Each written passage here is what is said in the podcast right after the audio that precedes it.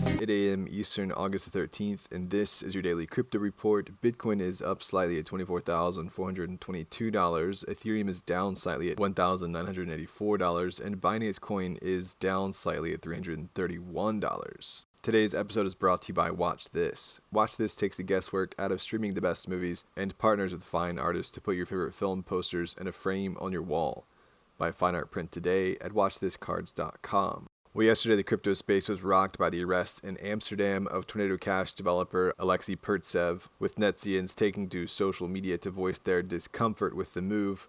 Dutch Fiscal Information and Investigation Service (FIOD) arrested Pertsev on August 10th in Amsterdam. In their announcement, the FIOD said they arrested a 29 year old man suspected of involvement in concealing criminal financial flows and facilitating money laundering through Tornado Cash continuing that multiple arrests would not be ruled out.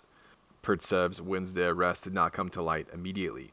The main issue with the arrest is that Pertsev contributed to the open source code with the emphasis on not contributing to illicit activities directly. The Discord server and governance forum shuttered on the arrest, although it's unclear whether the server was deleted by Tornado Cash dev or removed by Discord itself. Thought leaders in the space said the arrest was a threat to a free society and may have and may have huge consequences for the industry. Well, Binance is reporting that they have seized $450,000 during the front end exploit of Curve. CZ said the frozen amount is more than 80% of what was stolen, saying, We are working with law enforcement to return the funds to the users.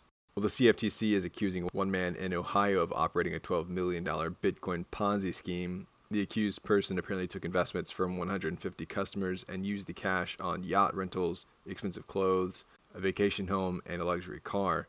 In their statement, the CFTC said Rathnik Ashore Giri seized upon the contemporary fervor for digital asset investment opportunities and lured unwitting investors to contribute over $12 million in cash and bitcoins to his funds with the promise of exceptional returns without the risk of financial loss. Just a reminder that if it seems too good to be true, it probably is. Well, Indian authorities have frozen $46 million worth of crypto lender Vauld's assets while the agency is probing the lender and one of its clients in a money laundering case. And finally, Skynet Labs is set to shut down after failing to raise their target funds. The Boston-based company, which has raised 9.6 million in seven funding rounds since 2014, said that it was unable to complete its next round of fundraising and will be shutting down. The firm most recently closed a $3 million round from Paradigm in 2020. The CEO said the silver lining is their associated Skynet, a decentralized storage and app hosting platform, will apparently remain online. Well, that's all for us today. Visit us at dailycryptoreport.io for sources and links and listen to us. Everywhere else you podcast under Daily Crypto Report.